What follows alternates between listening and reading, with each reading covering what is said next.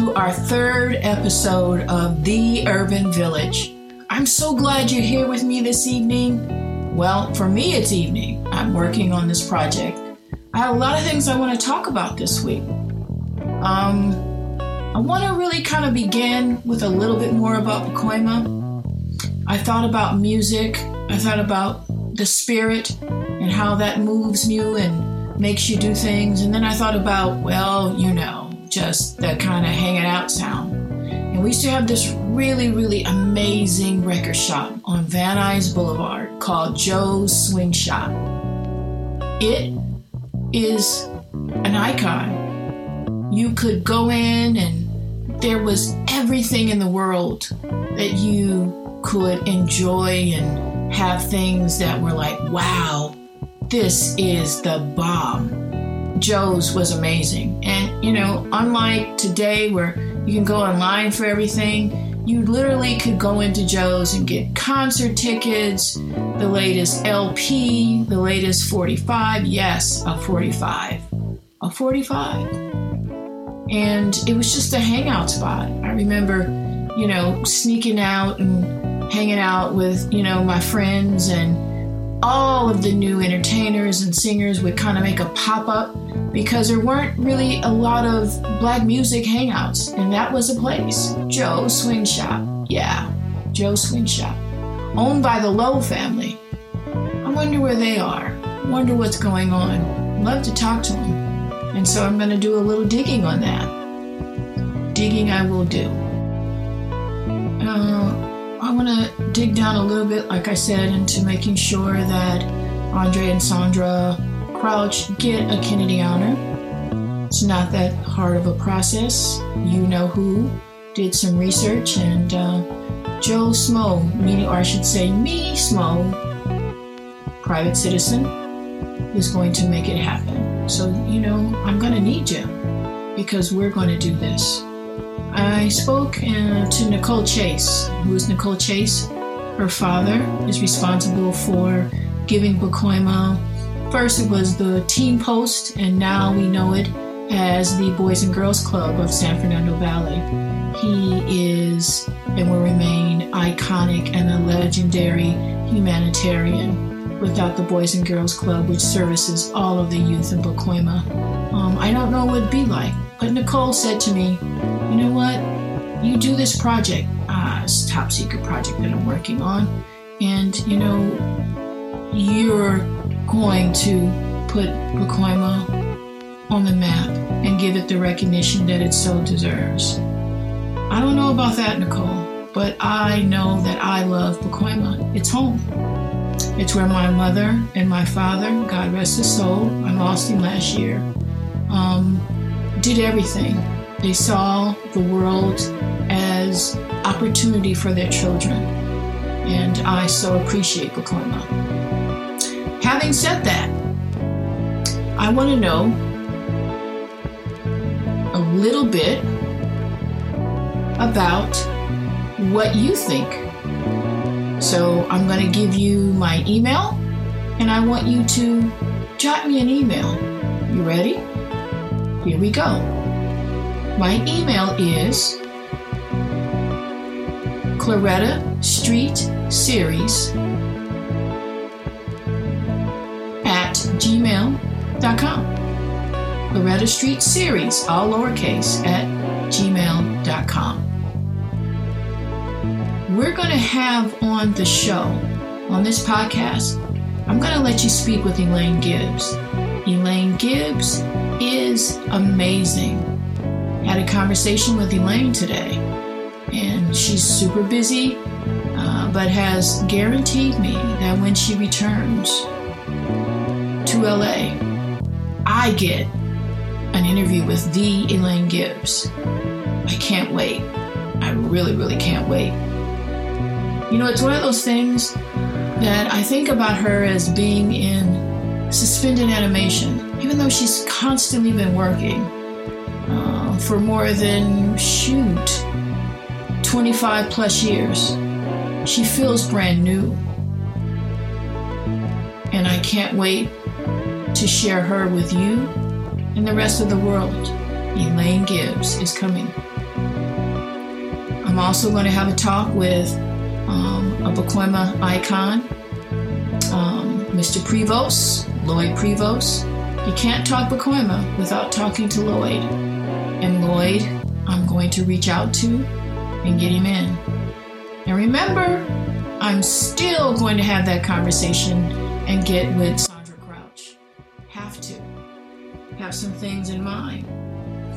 I belong to a couple of um, federal U.S. historical preservation societies. And one of the things that I'm going to work on, and uh, I'm just trying to get it together with my production company, which is called Brown Bear, is to put together a documentary on Pacoima and the aspects. And one of the aspects that I'm going to talk about is Andre and Sandra Crouch and the historic black churches in Pacoima. And, you know, there are really two amazing, actually three, including their father, but there are two amazing ministers and the history that I want to bring up in that documentary. And uh, I want to see if I can get historical uh, designation for Pacoima and those churches as well. So there's a lot of work to do. I mean, a lot of work. And I'm going to do it with your help. We're going to do this. Community is everything. Next thing I want to talk about is just really let's talk the United States. I cannot believe what's going on in terms of reproductive rights. I can't believe that after the summer of 2020, culminating in the George Floyd trial of 2021, that really nothing has changed. And, you know, the history of America in terms of policing is one in which I think we need to have kind of a come to Jesus moment on.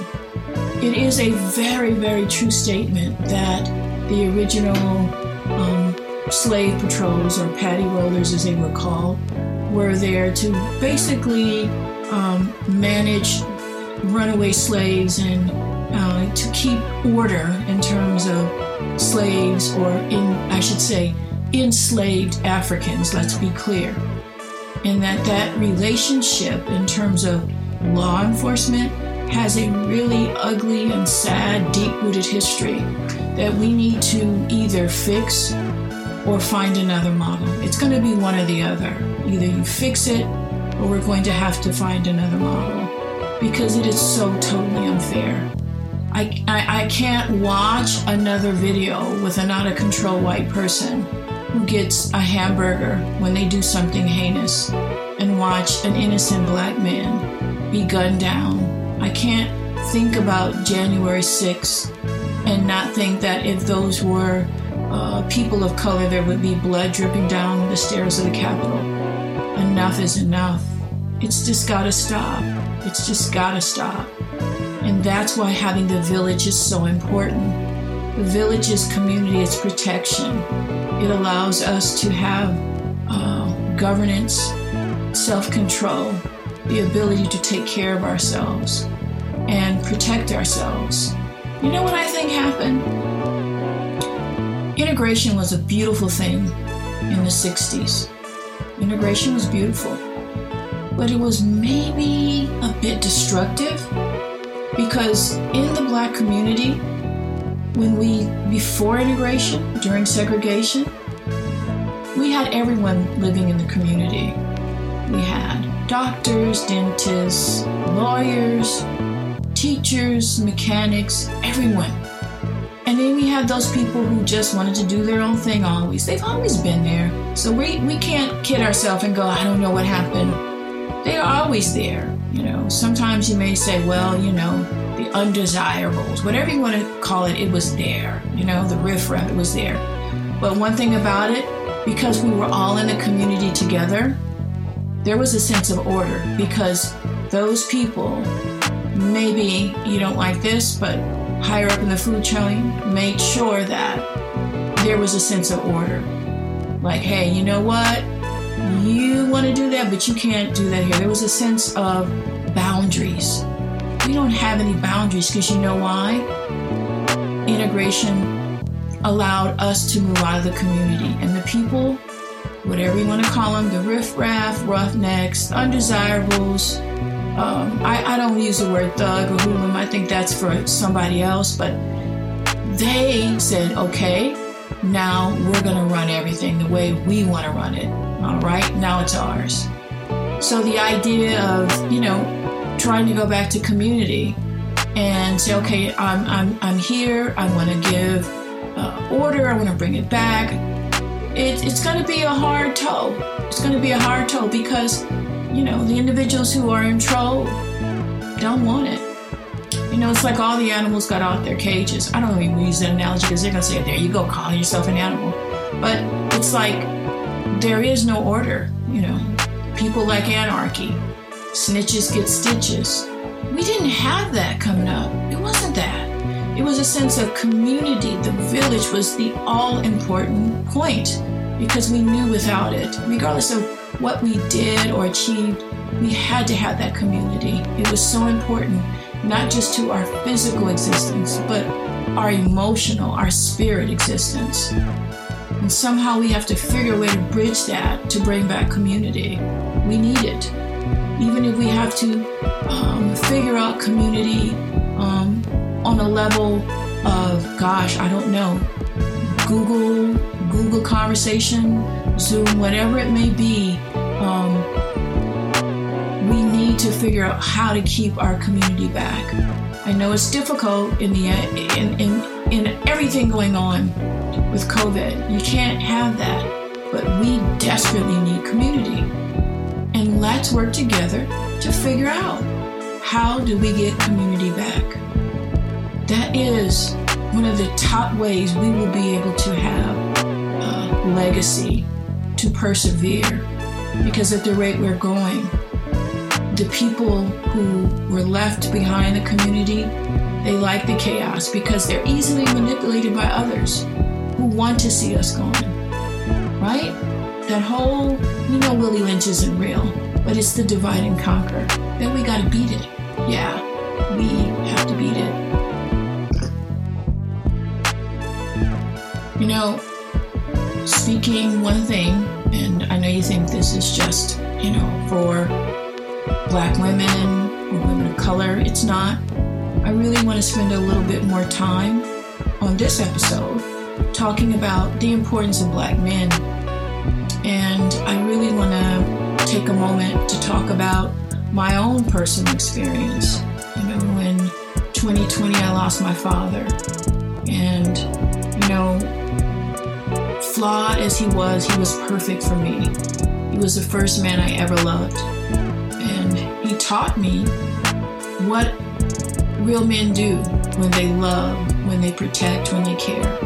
I have no illusions, I have no falsehoods about the power of black men, their ability to love, to nurture, to protect.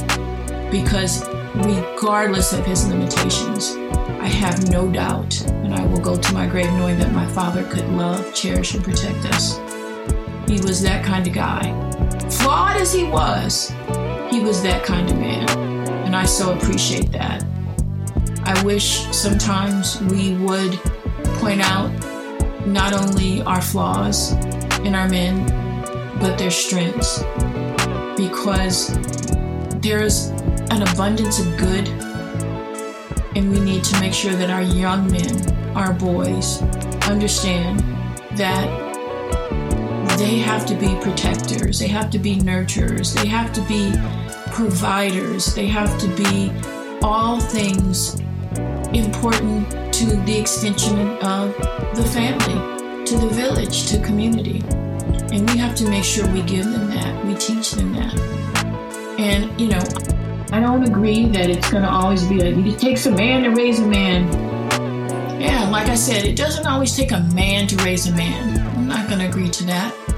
My father was very much his own man at a very early age, and he took care of his own family, his own older brothers and sisters. He was out there hitting it. Um, he was he had a family by the age of 19. I had you know, look, I had teenage parents. Yes, teenage parents. But you know what? They had a village. Listen again. They had a village. My mother, her mother, her grandmother, they made a way, made a provision. They made sure that, you know, when my parents got married, guess what? They were able to give them their first home, be there for uh, my parents. They had assistance, they had a village.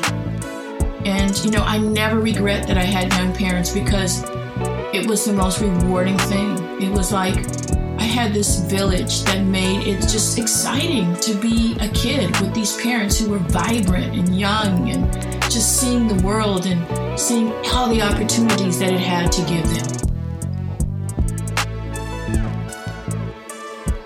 Um, just kind of thinking, looking at my notes here, and I wanted to mention another person that came in and out of Pacoima silently, but went on to do great things, and that's uh, Cynthia Horner, who was the creator. And I, you know, depending on your age, you might remember this.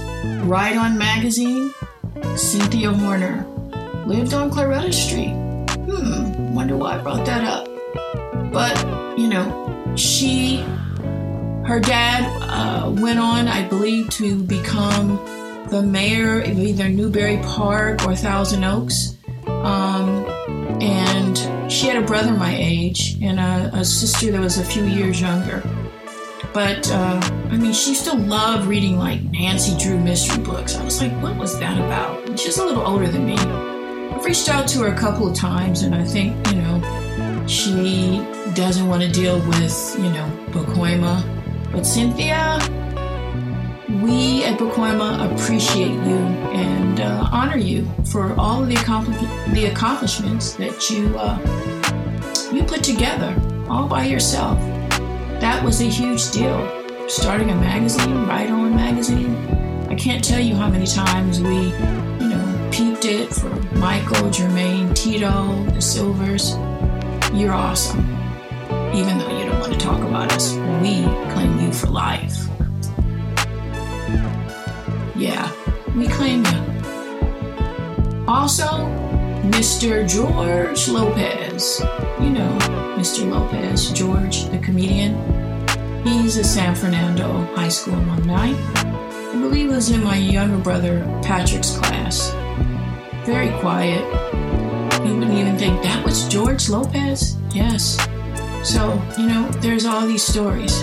Now that's who I'm trying to figure out how I can get in contact with and have a real deep conversation about what Pacoima means to him, what growing up was. He uses, you know, his childhood in his comedy, but he never really talks about, again, Pacoima. But I'd like to have a conversation, Mr. Lopez, George, Hopefully, my people can reach out to your people and we can make Hey, you know what?